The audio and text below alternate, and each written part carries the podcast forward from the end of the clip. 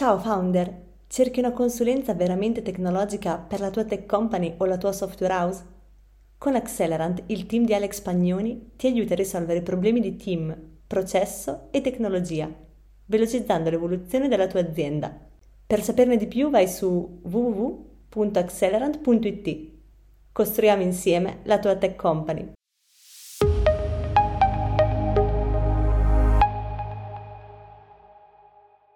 Buongiorno a tutti, oggi siamo qui con Giovanna Carucci per parlare di un tema estremamente interessante e che coinvolge sempre più figure tecniche all'interno delle, delle aziende e mi riferisco proprio all'avere a che fare con gli esseri umani. E infatti nel corso di questa chiacchierata vedremo come affrontare alcune difficoltà eh, proprio dell'evolvere no? da una professione tecnica ad una relazionale e quali suggerimenti possiamo appunto attuare per agevolare questo cambiamento.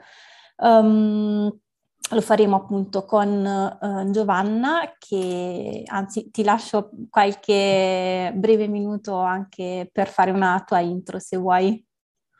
Grazie, grazie Valeria. Eh, beh, innanzitutto ciao a tutti, sono, eh, grazie di, insomma, di, di ospitare questa, questa, chiacchierata. Grazie a te. Eh, sono molto felice di farla perché appunto con la mia azienda che è Authentic Leader lavoriamo tantissimo con eh, imprenditori, insomma, amministratori delegati, eccetera, per aiutarli appunto a guidare le aziende eh, prestando particolare attenzione alla variabile umana, no? perché poi le aziende, come dico sempre io, sono persone che fanno cose per altre persone, andando molto alla base, quindi la variabile umana non può essere tolta. Mm. Nella nostra esperienza, eh, del nostro network, quando abbiamo a che fare con persone che hanno un background tecnico, noi abbiamo un po' di, eh, insomma, di, di realtà che lavorano nella genere cose, fanno un pochino più fatica. Proprio per, diciamo, forse un imprinting culturale che è un po' più orientato ai processi, agli algoritmi, no? alle macchine, al sistema tutto, eh, diciamo che li fa fare un pochino, un pochino più, più, fatica perché l'essere umano non è pianificabile, non è mm. controllabile, fondamentalmente non è organizzabile eh, pienamente, quindi non basta dargli un processo o una procedura perché, per essere sicuri che poi questo, questo avvenga, cosa che invece con un software, con una macchina avviene pienamente. Ora non è che chi come me esatto. è laureato in economia eh, non ha questa, questa fatica, perché anche noi siamo stati educati appunto ad una eccessiva attenzione alla pianificazione e al controllo e meno alla relazione e al, al sentire. Eh, quindi è un argomento secondo me molto, molto, molto di attualità perché poi quello che vedo è che spesso chi è eh, CTO eh, ed è anche magari founder o CEO di un'azienda, poi in realtà sprizza passione per quello che fa eh, da tutti i pori. Il problema è che questa passione non riesce pienamente a essere trasferita uh-huh. al, al, team ed è un peccato, no? perché poi noi esseri umani viviamo di passioni e di emozioni quindi quando riusciamo ad accendere quelle veramente avviene la magia e si esprime pienamente il potenziale dell'azienda. Vero, verissimo. Infatti sono temi comunque con i quali eh, anche io mi interfaccio quotidianamente e colgo l'occasione anche per presentarmi brevissimamente.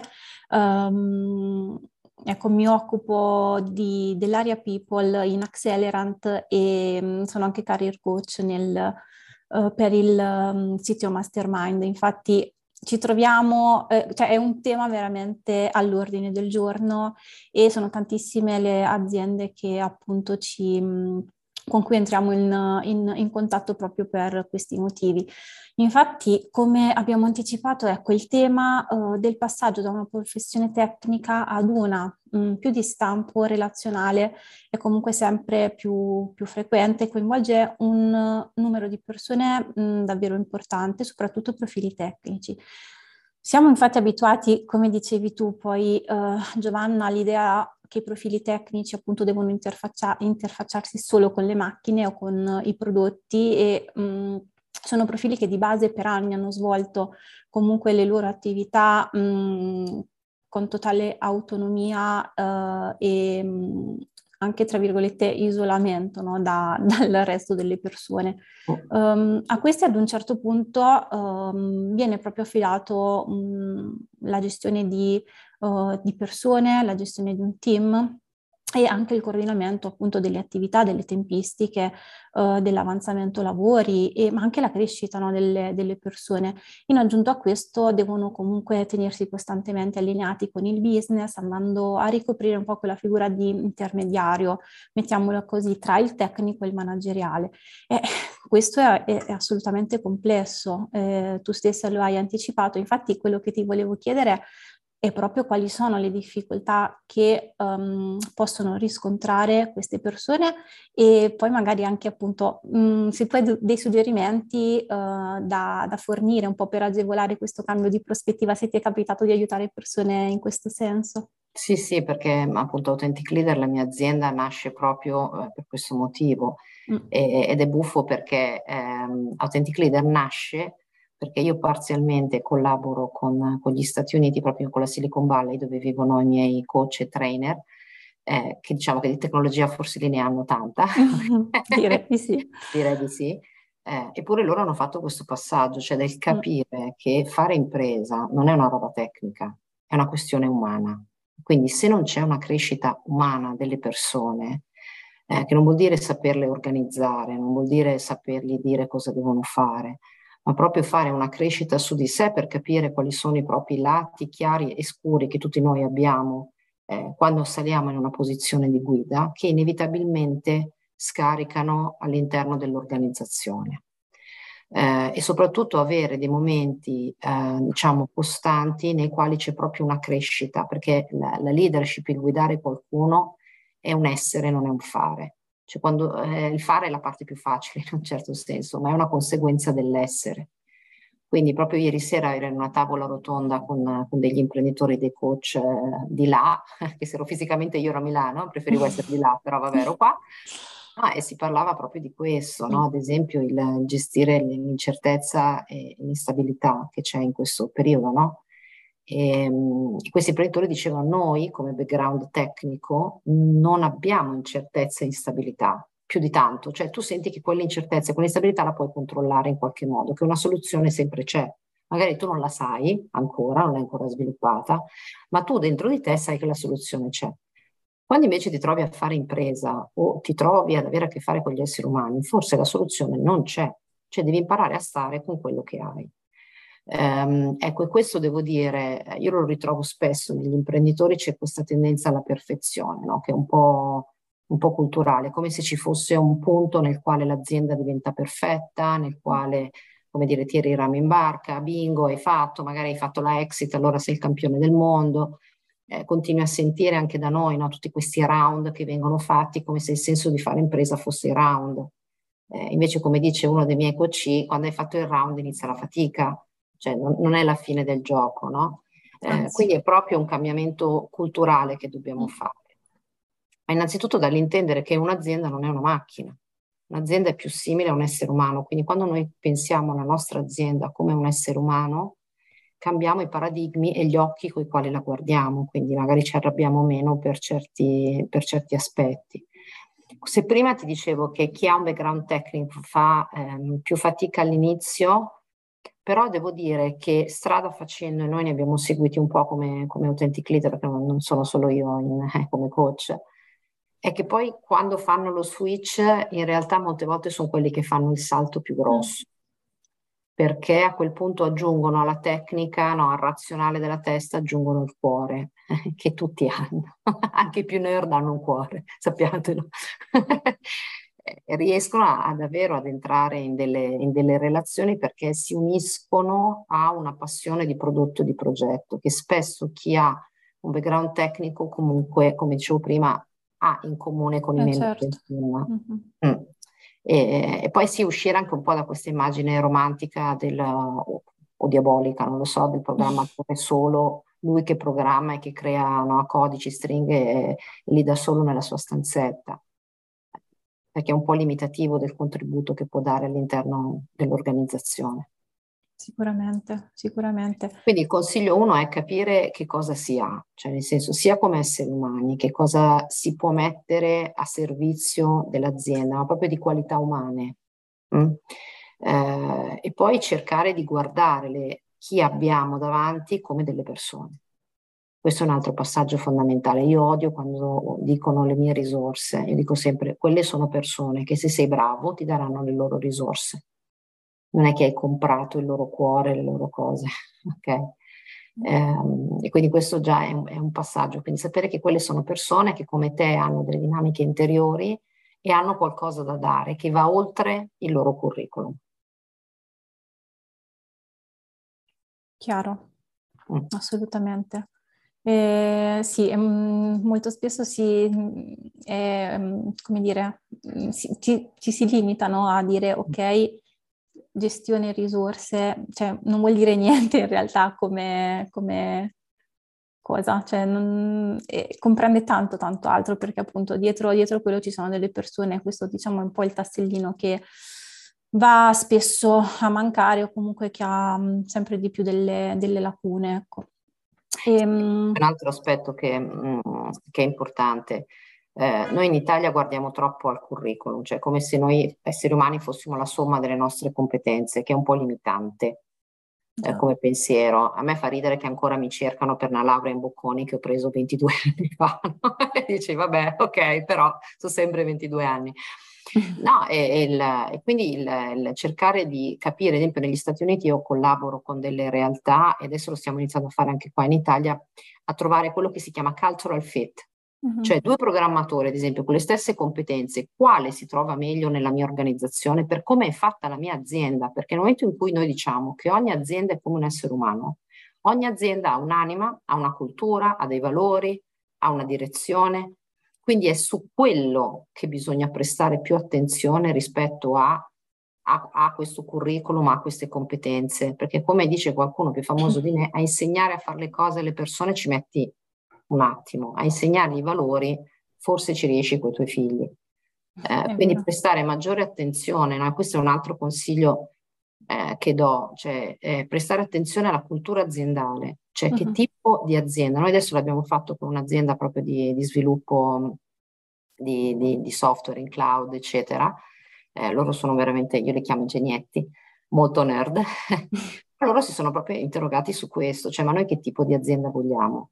Cioè su quali valori, come vogliamo che le persone comunicano dentro, eh, che tipo di, di, di, collaborazione vogliamo, che livello di fiducia vogliamo, che livello di benessere vogliamo, eh, come vogliamo che queste persone crescano, come vogliamo comportarci verso l'esterno. Quindi abbiamo fatto un bellissimo lavoro di cultura aziendale che poi ha tanti, tanti, aspetti che vengono poi tramutati anche nelle presentazioni di vendita, per cui adesso loro riescono a certo. presentarsi meglio, perché se vendi solo un software o la capacità di, di sviluppare qualcosa, ce l'hai tu ma ce l'avrà qualcun altro.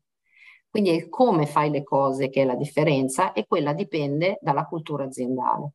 Quindi questo è il, è, diciamo, il secondo consiglio. Il primo è appunto passare a capire che non è una macchina ed è un essere umano e che c'è persone, ok, abbiamo davanti persone. La seconda è prestare attenzione alla cultura aziendale, uh-huh. cioè all'anima di quell'azienda. Voi non siete quello che fate. Come eh, noi questo, non siamo il nostro curriculum. Sì, questo lo, lo sposo in pieno perché occupandomi tra l'altro di recruiting, ricerca e selezione, è veramente la cosa che uh, forse vedo, vedo, più spesso e um, che voglio completamente smontare al momento no, della, dell'assunzione di una persona. E um, la selezione non la faccio con i curriculum, e, ma um, appunto dovesse esserci anche qualche lacuna tecnica, so benissimo che si può colmare perché all'interno dell'azienda abbiamo tutte le competenze per farlo. La cosa che mi preoccupa di più è inserire invece una persona all'interno di un contesto che so non essere adatto a lei. Che è uno di voi, mm, sì. Eh, esatto. Ha il potenziale perché, di diventare uno certo, di voi, certo. Eh, sì, sì, quello è quello proprio, proprio, proprio così. Infatti è un grosso lavoro che si fa secondo me proprio sui valori e sulla cultura mm, aziendale, sì. assolutamente. Mm-hmm.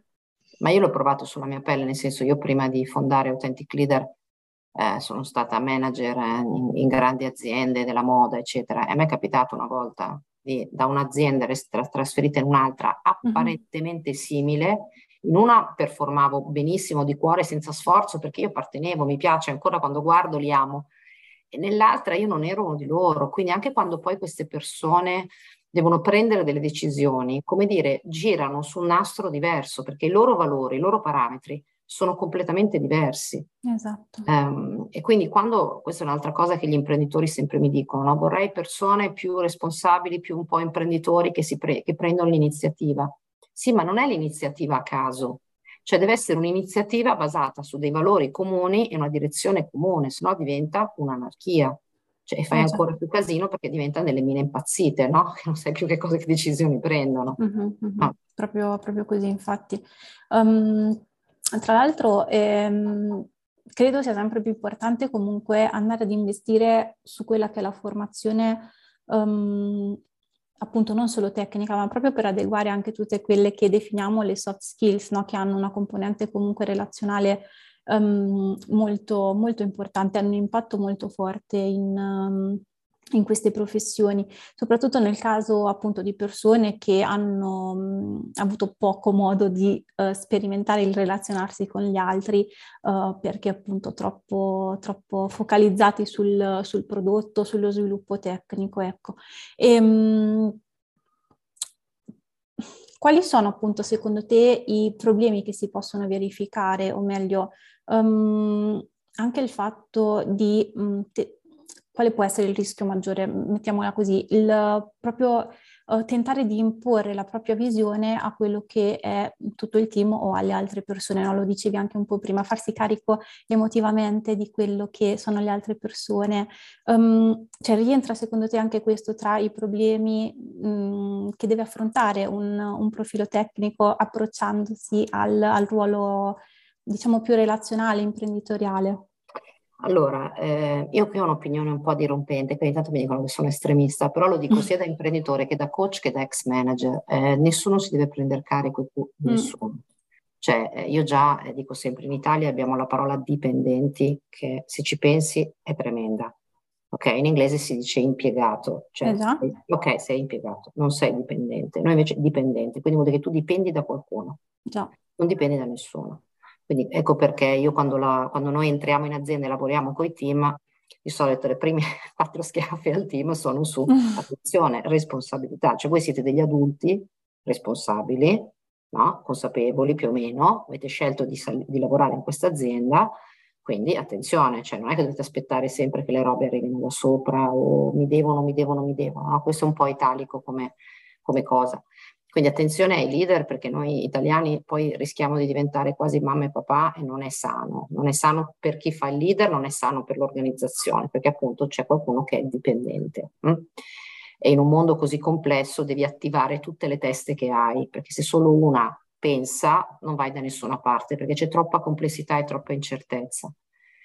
La questione è eh, mm, che poi non sono competenze in realtà, cioè, eh, per fortuna chi ci ha creato, chiunque voi crediate sia stato, eh, ci ha dotato di vari punti di intelligenze, no? Perché noi ne abbiamo, ne abbiamo diversi, questo ormai è, è, è comprovato, no?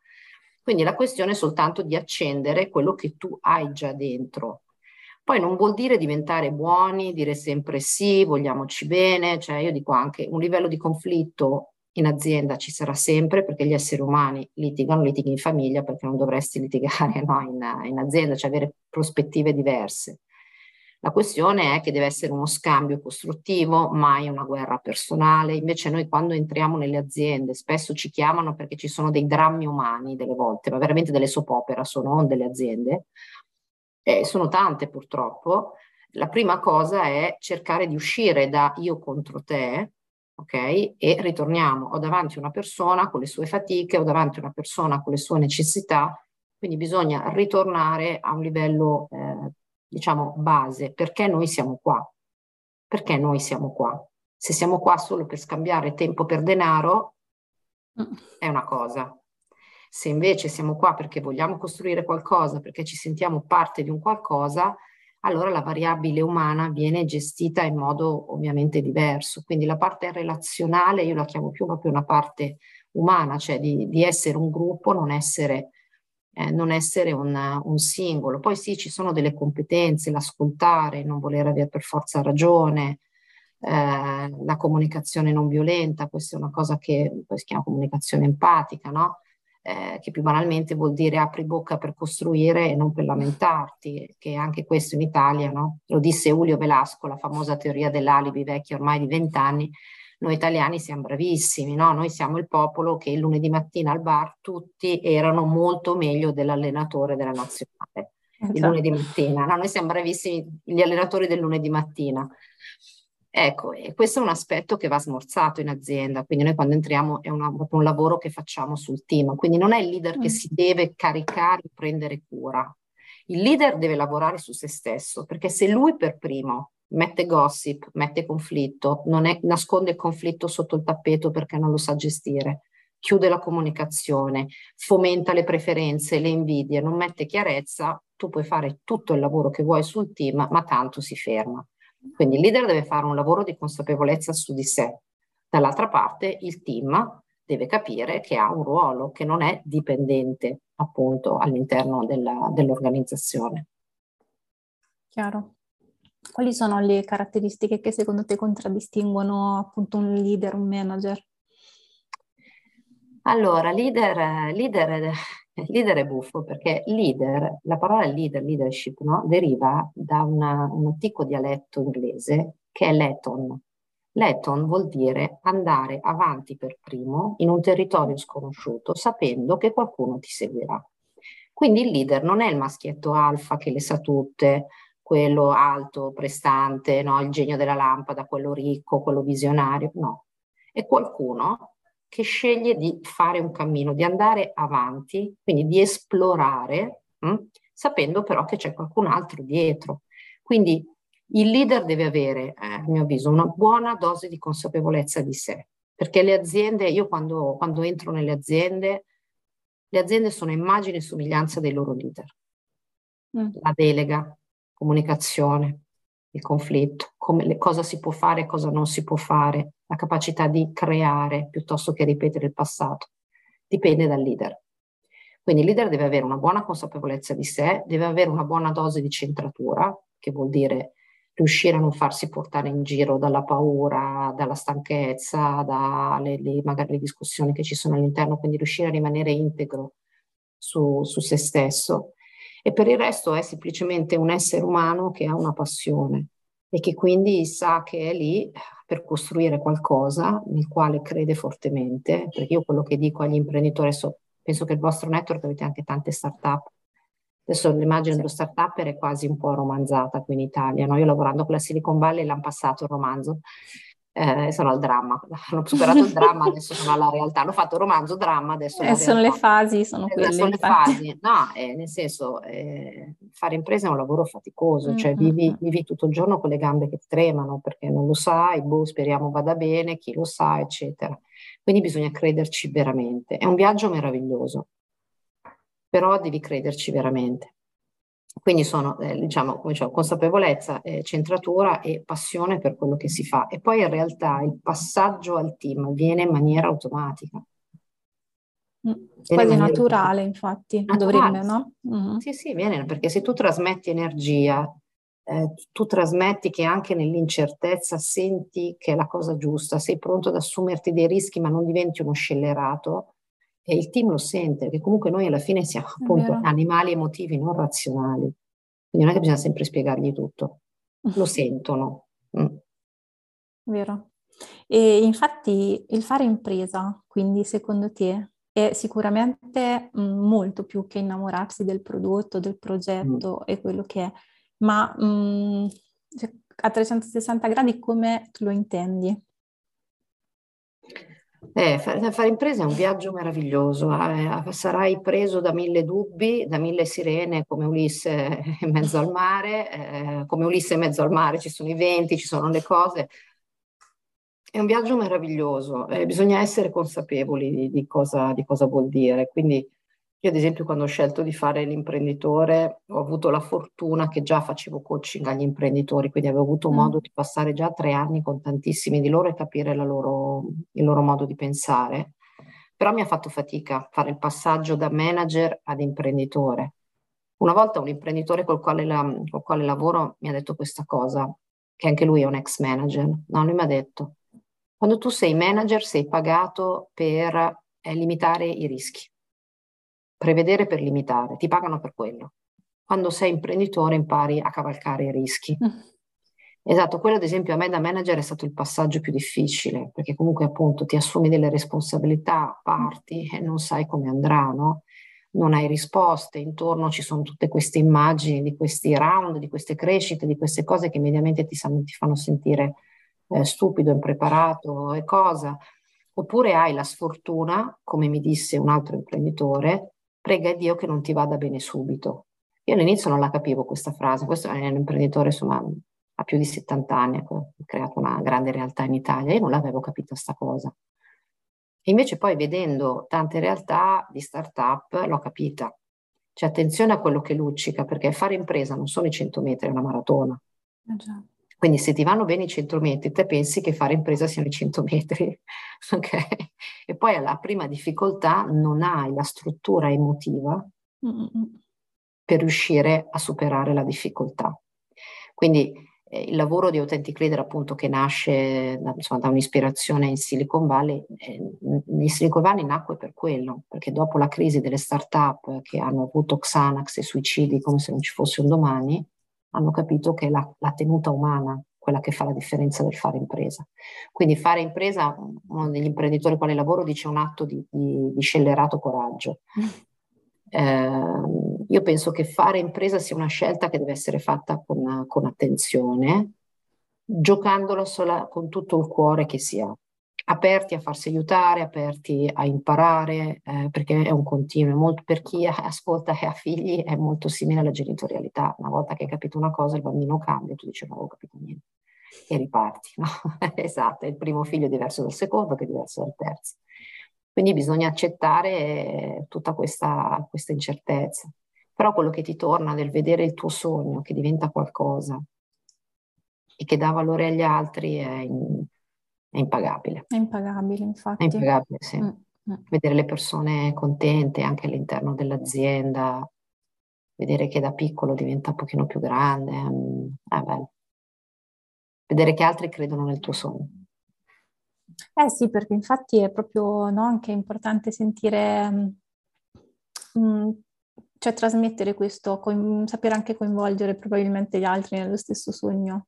Eh sì, bisogna sentirlo il sogno, no? Per quello eh. dico, non può essere un prodotto, un prodotto non è un sogno. È quello, è quello. Ah. No, magari è molto fine a se stesso il prodotto, però è, eh sì. molto di più appunto come abbiamo detto.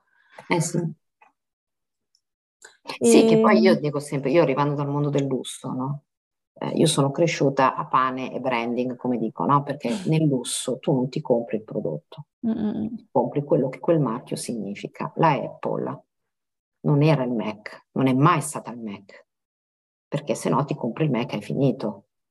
Ecco, io uso sempre questa metafora, eh, non perché tutte le aziende de- devono diventare la Apple, eh, perché non, perché anche su questo non è che tutti devono crescere sempre grossi a qualsiasi cosa, l'imprenditore deve anche capire qual è la dimensione giusta per certo. la sua azienda, quindi una crescita sana e sostenibile.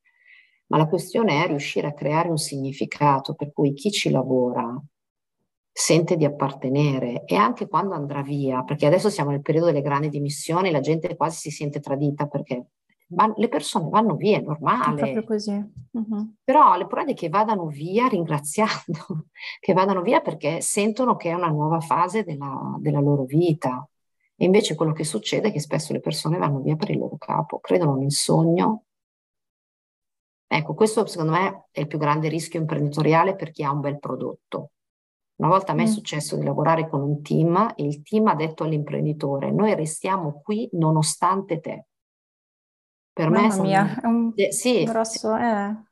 Eh, sono, sono, parole forti, insomma. Parole forti, ah. però questo è, cioè, se trovi il nerd super appassionato che viene lì, fa il solo il suo programmatore da solo, probabilmente è appassionato a quella roba lì, ma certo. forse sta lì nonostante te. Uh-huh. Ecco, quello secondo me è il fallimento dell'imprenditore. Il fallimento, no? lo sto, infatti stavo, stavo, proprio per dire uh questo, potrebbe essere veramente interpretato come un, un fallimento. Um, nonostante il forte via vai comunque soprattutto in aziende no tech, immagino tu cioè, abbia visto proprio da vicino questo, eh, che insomma c'è, c'è, molta, c'è molto fermento, ecco. Ma sai, torno a un esempio stupido, è sempre la questione, se, io dico sempre, se non hai niente di cui parlare parli del prezzo, no? Come quando li vedi in marketing, in pubblicità, no?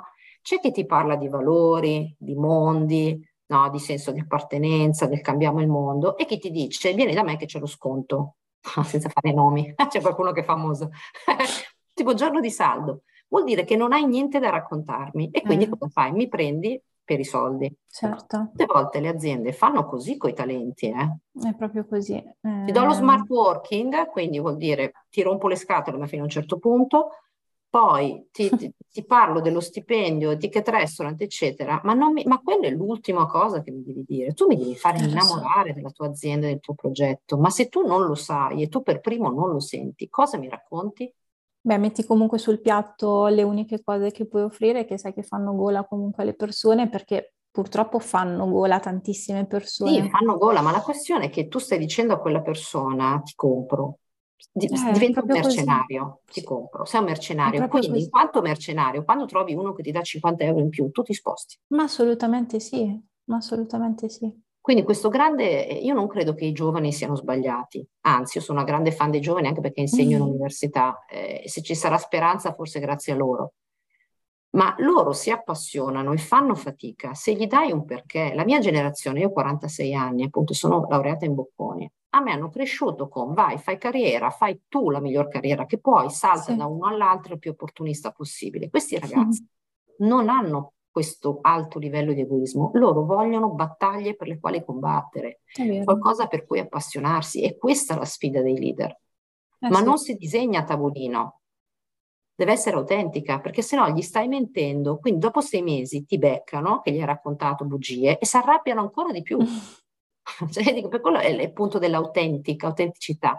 Cioè racconta chi sei, se qualcuno risuona con te verrà a lavorare con te e ti, sarà, ti seguirà per un pezzo fedele, vero, vero. Sì, fedele sì, per sì, il cammino che deve fare. Per il cammino che deve fare, proprio così. Eh, no, no, mi trovi, mi trovi pienamente d'accordo. Infatti, um, ritornando ecco, a quello che è il, il macro tema che, di cui discutiamo, è proprio il fatto um, no, che un profilo tecnico non è detto che non possa diventare un manager o un imprenditore. È un essere umano. Un ess- di base è quello, di base è quello, no? ma si parla sempre con questa binarietà, diciamo, e um, mi viene da dire forse um, questa binarietà è stata superata più all'estero che in Italia, ma come tu stessa mi confermi, questo mi sembra... Totale. mi sembra chiaro. Infatti volevo ecco un po' la tua, la tua, visione in merito, l'hai già anticipata, però dai con qualche esempio magari più concreto, ehm, come pensi si possa, tra virgolette, anche superare, cioè penso che arrivare al superamento è ancora lungo il cammino, però se ci sono delle, delle piccole azioni che si possono fare appunto per arrivare a, a non parlare proprio di due binari diversi, come se fossero due persone diverse. Sì, una è una macchina e una è una persona. Esatto. Eh, no, sono persone, quindi proprio quelle... Ma io dico sempre, le aziende dovrebbero chiedersi quale qualità umana, di quale qualità umana hanno bisogno e ogni azienda, in base al suo stadio di vita e in base a quella che è la sua cultura, cerca qualità umane diverse.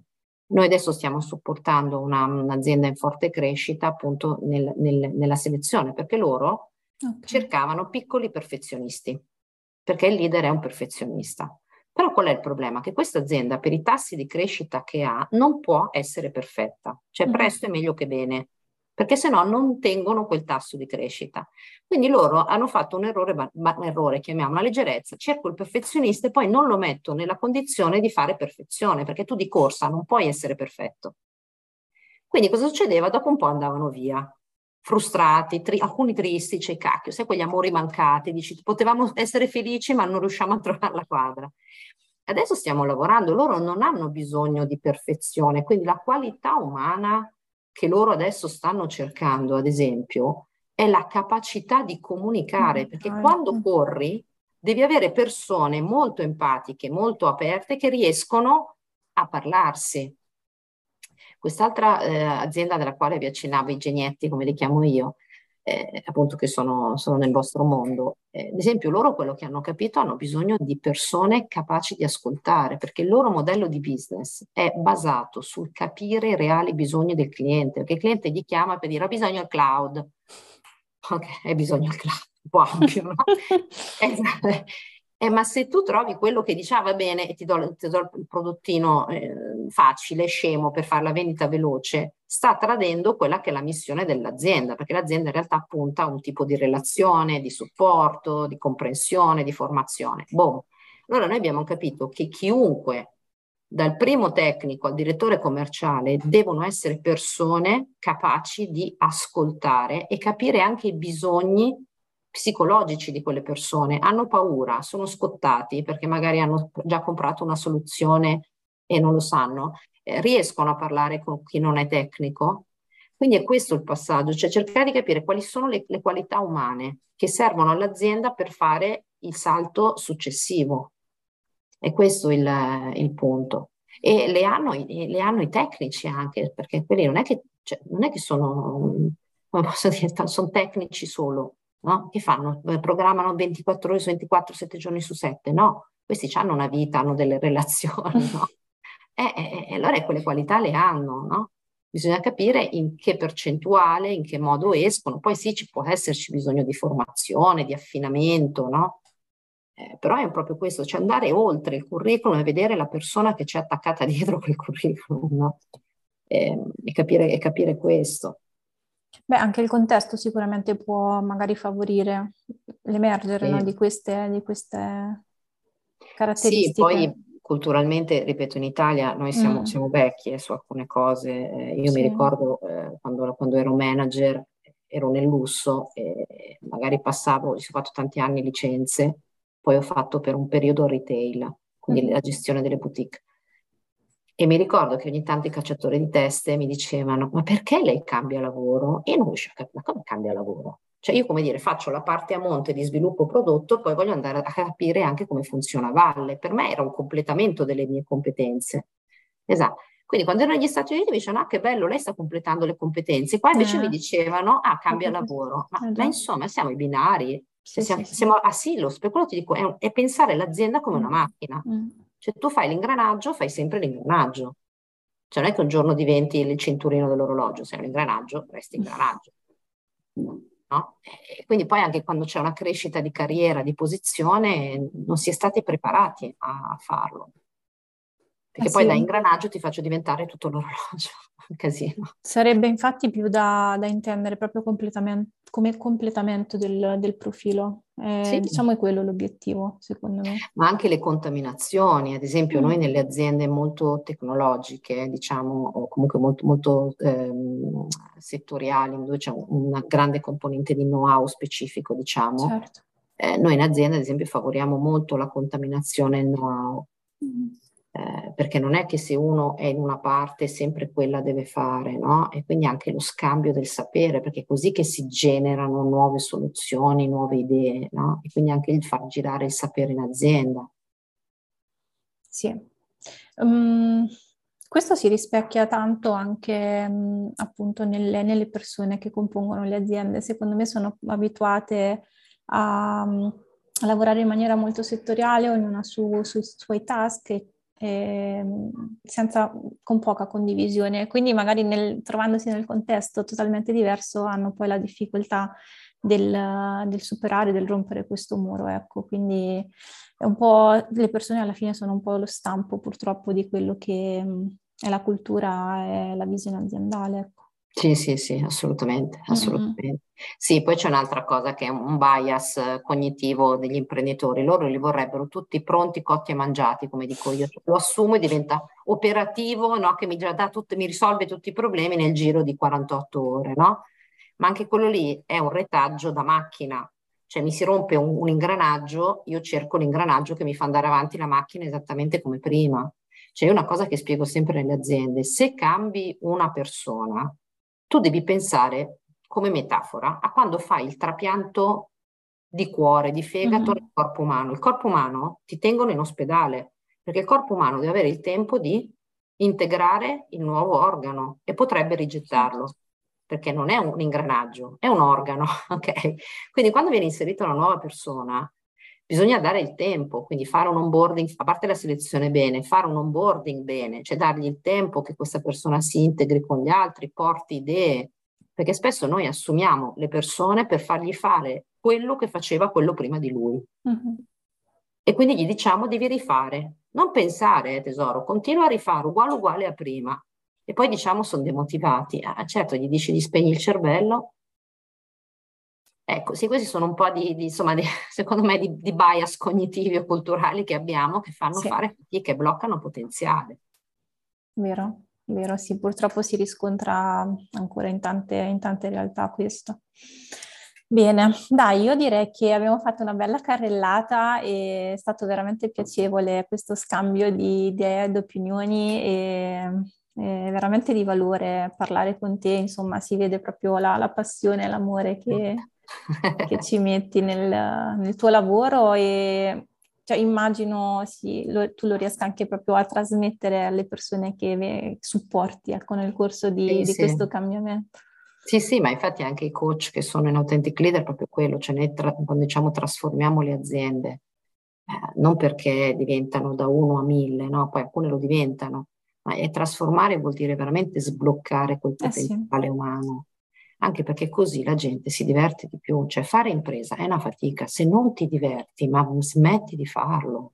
Ogni tanto l'imprenditore, se qualcuno lo sta provando, glielo dico, se neanche tu vuoi stare più nella tua azienda, ma perché dovrebbero starci gli altri? Cioè se pensi sia solo una fatica, ma come fanno ad innamorarsi gli altri? Mm. Perché dovrebbero far fatica? No? Tu almeno hai avuto un sogno una volta, un'intuizione, forse becchi anche l'utile alla fine, se fai a se no niente, lo fai per la gloria. Però eh, per loro, cioè, per questo che è importante anche per il leader, no? innanzitutto partire da sé e ricordarsi perché un giorno ha scelto di fare l'imprenditore. Quella è, per, quello, per me è la passione, infatti sono contenta quando faccio questi, queste chiacchierate perché anche a me ricorda perché ho iniziato eh, questa esatto. fantastica avventura del fare impresa in Italia, che parlo con i miei colleghi in Silicon Valley e tiro le testate e lo spigolo, perché da loro è più facile. Però eh, sì, è quello, comunque la passione anche per questo paese. Poi noi italiani abbiamo un sacco di cuore, ecco, ricordiamoci questi. Noi italiani siamo quelli i passionali, ci chiamano nel mondo. Esatto. E poi quando facciamo impresa diventiamo razionali, macchine, tutto subito, tutto a posto. E che cavolo, insomma, il nostro potenziale è anche quello, no? Eh. Vero, vero. Bene, dai, sicuramente sarà, sarà, stato di valore anche per insomma, i nostri ascoltatori e sì. ti ringraziamo davvero tanto per aver accettato l'invito e per, questo, per il tempo che ci hai dedicato, insomma. È stato un piacere. Grazie. Buona Giovanna. avventura del fare impresa. esatto, questo è l'augurio.